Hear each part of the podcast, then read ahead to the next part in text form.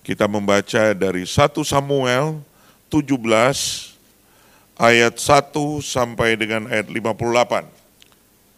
Tapi saya hanya akan membaca ayat 26. Ya bukan ayat 1 sampai 58. Kalau ayat 1 sampai 58 habis selesai 58 kita langsung doa pulang. Karena kepanjangan ya. 1 Samuel 17 ayatnya ke-26 saja. Lalu berkatalah Daud, ya 26, lalu berkatalah Daud kepada orang yang berdiri di dekatnya, apakah yang akan dilakukan kepada orang yang mengalahkan orang Filistin itu dan yang menghindarkan cemooh dari Israel? Siapakah orang Filistin yang tak bersunat ini sampai ia men, berani mencemoohkan barisan daripada Allah yang hidup? Sampai di sana pembacaan firman Tuhan. Bapak Ibu terkasih kita tahu Daud itu adalah spesial sekali ya di hadapan Tuhan. Karena dia itu sampai dikatakan orang yang berkenan di hati Allah. E, bulan lalu kita pernah membahas itu, Pak Oki pernah membahas di di kebaktian doa rebu, tapi saya akan membahas di dalam bagian ini dengan e, konteks yang berbeda, maksudnya dengan e, e, melihat poin-poin yang berbeda di dalam uh, bagian ini. Nah, saya akan ingin membagikan kepada kita semua hari ini ada tiga hal yang penting daripada uh, bagian perikop ini atau pasal ini dalam 1 Samuel pasal 17 ini. Poin yang pertama itu adalah yang kita baca tadi, yaitu tentang bagaimana Daud itu melihat Goliat. Di dalam peperangan itu dia melihat Goliat itu menghina bangsa Israel. Dan memang anehnya pada saat itu orang Israel semua ketakutan. Semua ketakutan termasuk Raja Saul yang begitu besar. Tetapi Daud itu tidak ada takutnya. Luar biasa. Di dalam bagian ini justru dia memberikan suatu pernyataan yang luar biasa. Statement of faith yaitu pernyataan iman. Siapakah orang Filistin yang tak bersunat ini sampai ia berani mencemoohkan barisan daripada Allah yang hidup? Waktu mungkin orang-orang dengar dia memberikan pernyataan ini, ya mungkin juga mereka awalnya, ya orang gue lihat itu begitu besar. Lu gak lihat dia begitu besar.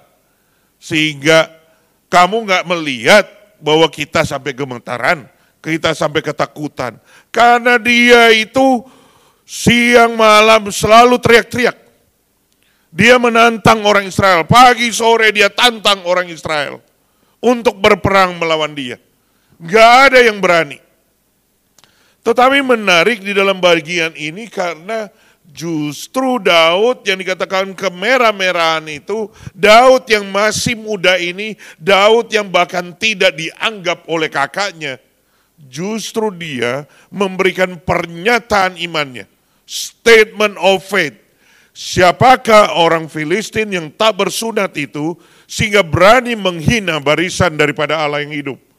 Wah ini suatu hal yang indah sekali sebetulnya. Kita pelajari di dalam kehidupan Daud bahwa dia itu memberikan statement of faith di tengah-tengah orang yang gemetaran, di tengah-tengah orang yang ketakutan, di tengah-tengah orang yang tidak punya pengharapan.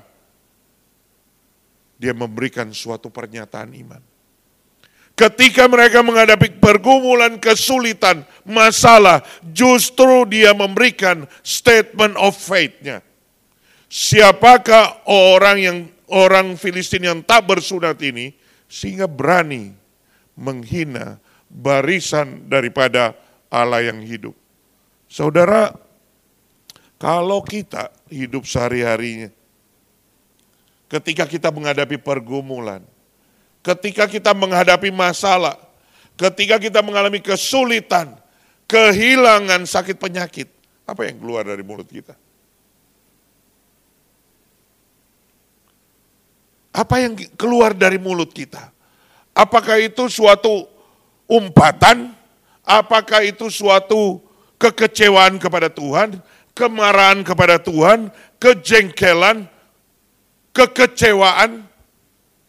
Apa yang keluar dari mulut kita?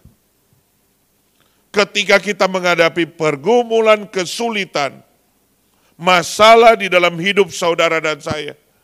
Bahkan ketika kita itu diperhadapkan dengan sakit penyakit, Tuhan,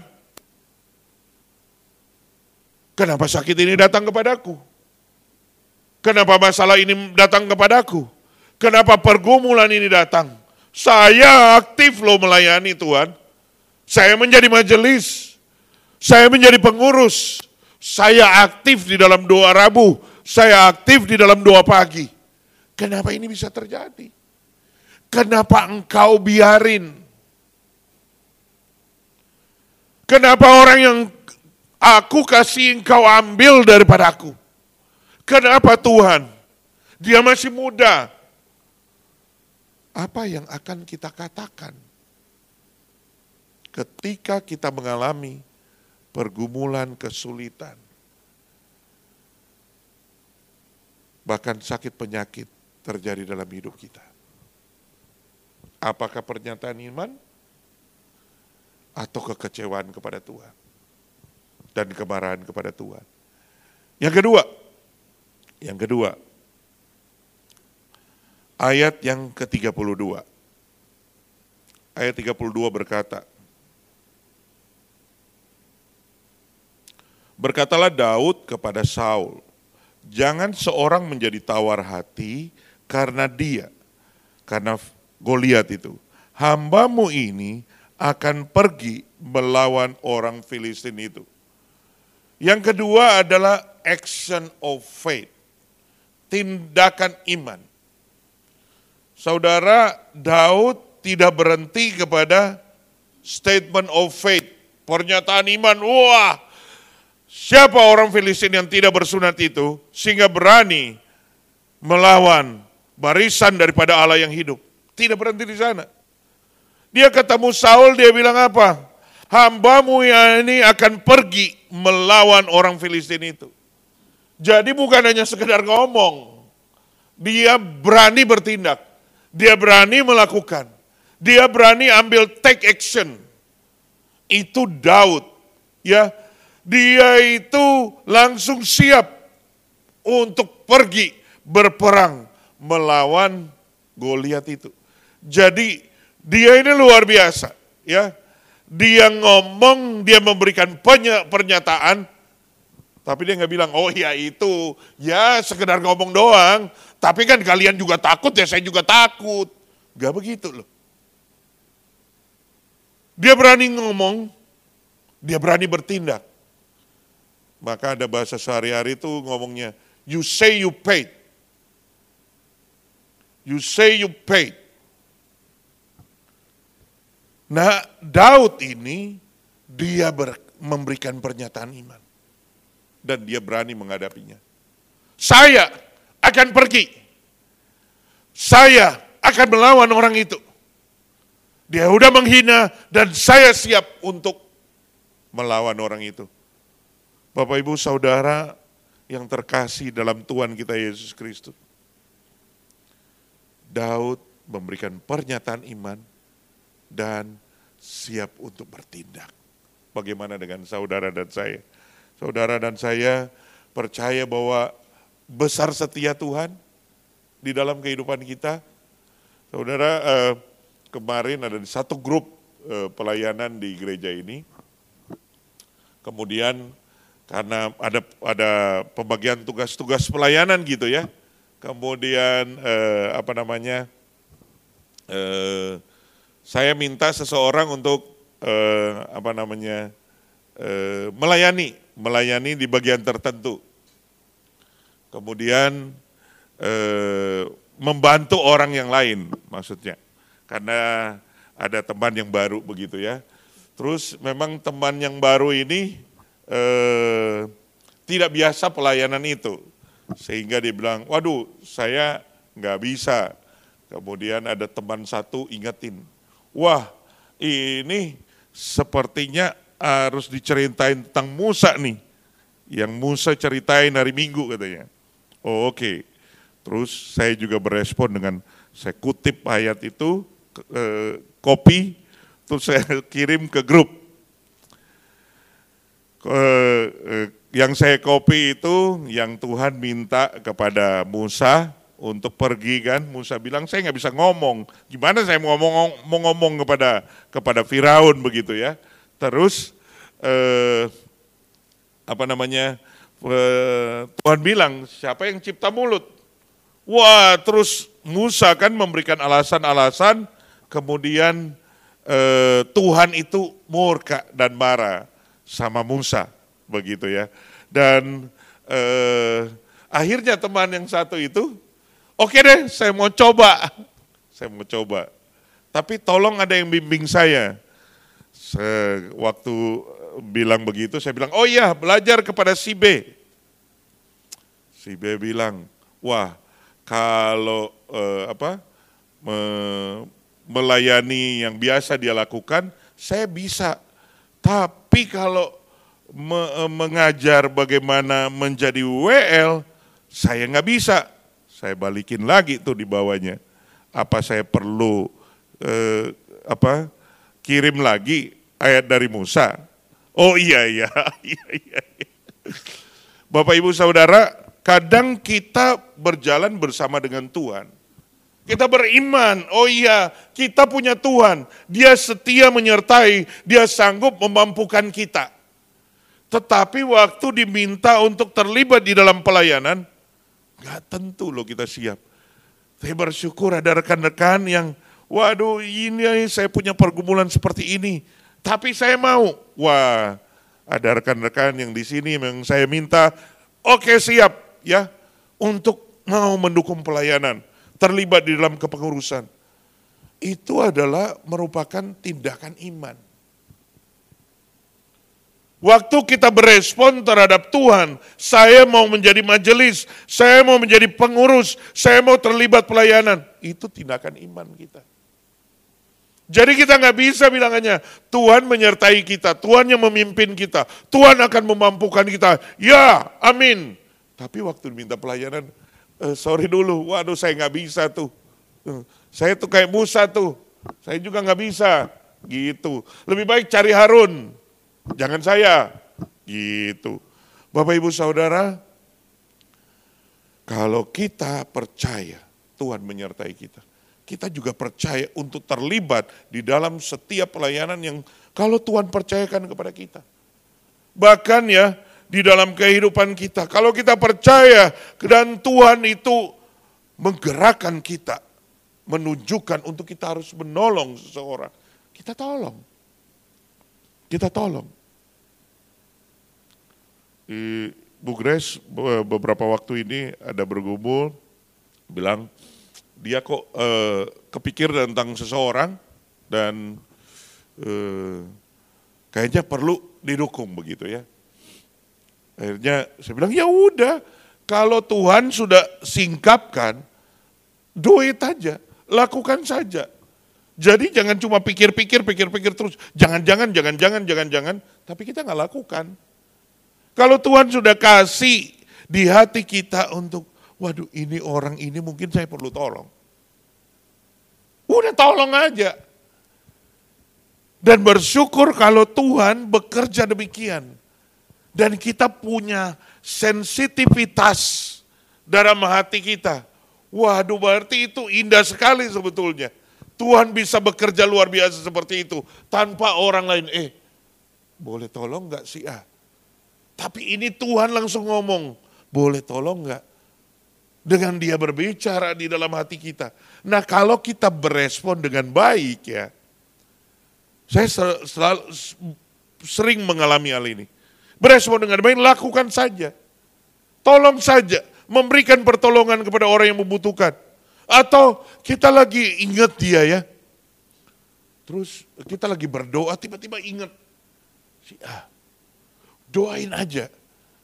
Dia mungkin ada dalam pergumulan, dia mungkin ada dalam kesulitan, kita nggak pernah tahu. Tapi itu adalah tindakan iman kita, kita percaya Tuhan ingatin kita untuk doain dia. Nah mari kita doakan.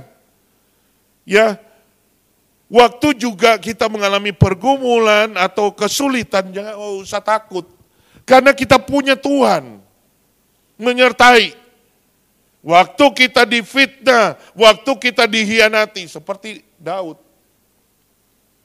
Dia tetap jalanin hidupnya. Dia tetap percaya kepada Tuhan. Dia tidak ngomong Tuhan, kenapa kamu biarin Saul itu kejar-kejar aku? Kenapa kamu biarin Saul itu mau bunuh saya? Enggak pernah dia. Dia serahin sama Tuhan. Dia hidup. Dia bertindak seperti dia itu adalah anak kesayangan daripada Tuhan. Dan dia memang menjadi anak kesayangan Tuhan.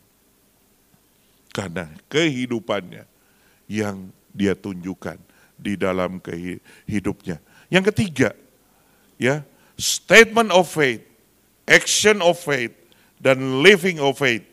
Saudara, di dalam ayat yang ke-34 sampai 36, Daud bilang begini, Tetapi Daud berkata kepada Saul, hambamu ini biasa menggembalakan kambing domba, karena Saul itu mempertanyakan dia bagaimana dia bisa lawat, lawan e, Goliat begitu ya. Kemudian dia bilang, tetapi Daud berkata kepada Saul, hambamu ini biasa mengembalakan kambing domba ayahnya.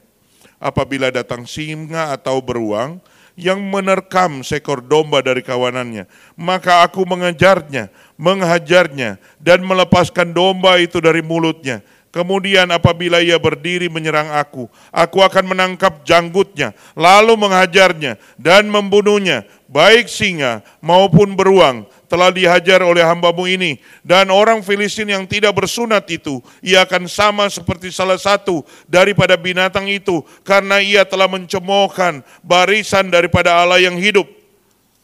Ayat 45, 46.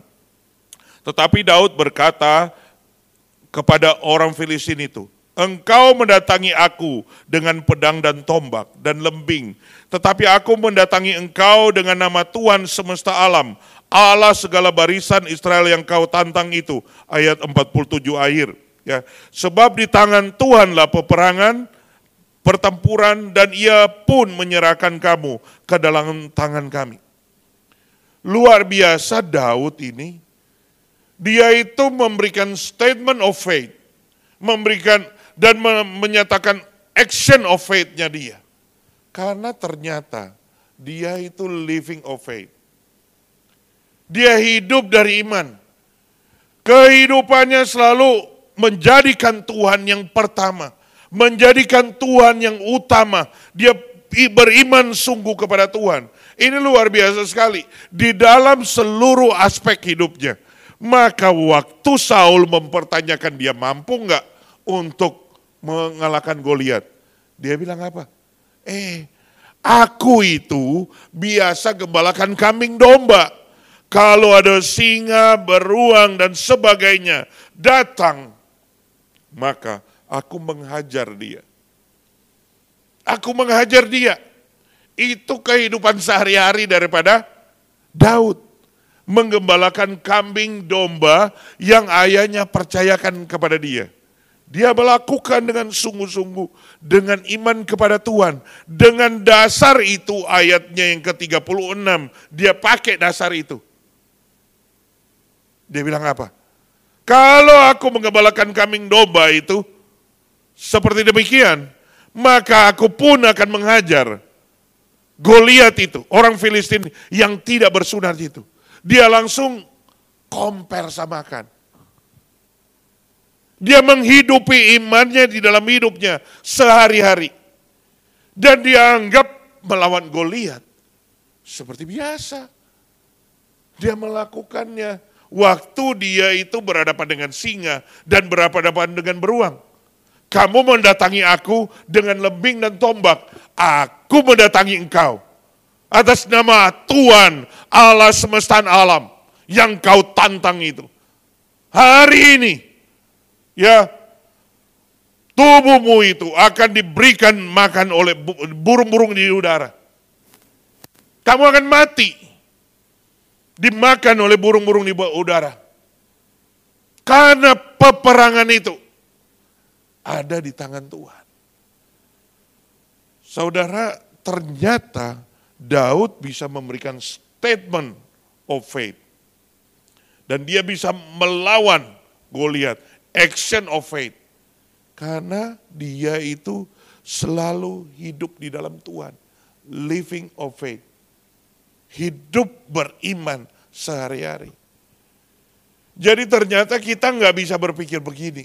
Wah kalau ada pergumulan yang berat. Baru kita datang beriman kepada Tuhan. Ternyata harus dilatih. Ya. Kalau kita nggak biasa dengan hal-hal kecil, mempercayakan kepada Tuhan, bagaimana kita bisa menghadapi hal yang besar bersama dengan Tuhan. Kalau hal-hal kecil itu kita tidak serahkan kepada Tuhan, bagaimana kita berpikir hal besar kita juga akan serahkan kepada Tuhan. Menempatkan Tuhan di dalam segala sesuatu dalam hidup saudara dan saya tidak mudah. Tidak mudah menempatkan Tuhan. Kenapa? Karena kita itu sendiri itu sebetulnya punya pride di dalam diri kita sendiri. Itu satu. Yang kedua, kita itu akan merasa kita sudah hebat. Ya. Siapa yang yang kalau kita itu ya sudah sudah biasa bawa mobil. Terus ya, Tuhan tolong saya mau belajar mobil lagi hari ini, enggak, enggak mungkin. Tuhan tolong saya waktu belok supaya tidak kena di, di sisi kiri atau di sisi kanan. Gak mungkin. Kita cuma akan bilang apa? Tuhan tolong supaya kita sampai. Dan sering kali itu menjadi kebiasaan. Kita tidak benar-benar memberikan diri kita totalitas diri kita kepada pertolongan dan daripada Tuhan. Kenapa? Karena kita sudah pikir kita mampu. Kita hebat. Kita yang bekerja setiap hari sebagai accounting, ya, setiap hari pergi ke kantor accounting. Memang kita akan berdoa, Tuhan, tolong supaya saya bisa tahu lagi kesalahan-kesalahan itu di mana. Tolong supaya saya itu tidak salah. Jarang sekali. Jarang sekali. Karena apa? Kita udah tahu, kita udah punya pengalaman. Kita sudah tahu bagaimana mengerjakan sesuatu hal itu. Sehingga pengalaman itu membuat kita tahu kita itu mampu. Jadi, tanpa Tuhan pun kita bisa. Nah, sehingga yang terjadi waktu kita kesulitan, bergumul, masalah baru, aduh Tuhan saya nggak bisa nih. Saya nggak bisa nih. Tapi kita tidak pernah belajar untuk menyerahkan pergumulan itu totalitas kepada Tuhan mau kecil, mau besar kek, kita benar-benar serahkan kepada Tuhan. Belajar untuk hidup seperti Daud. Kakaknya itu menghina dia loh. Kamu kasih siapa itu? Kamu biarkan di mana tuh? Kambing dua tiga ekor, ya, kambing dan domba dua tiga ekor.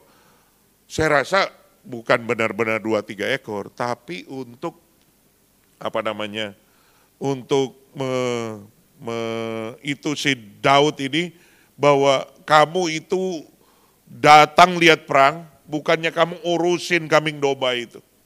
Tetapi itu yang ternyata kehidupan kambing domba itu di tengah-tengah kambing domba itu yang membuat dia punya kekuatan, kemampuan, keberanian untuk menghadapi Goliat.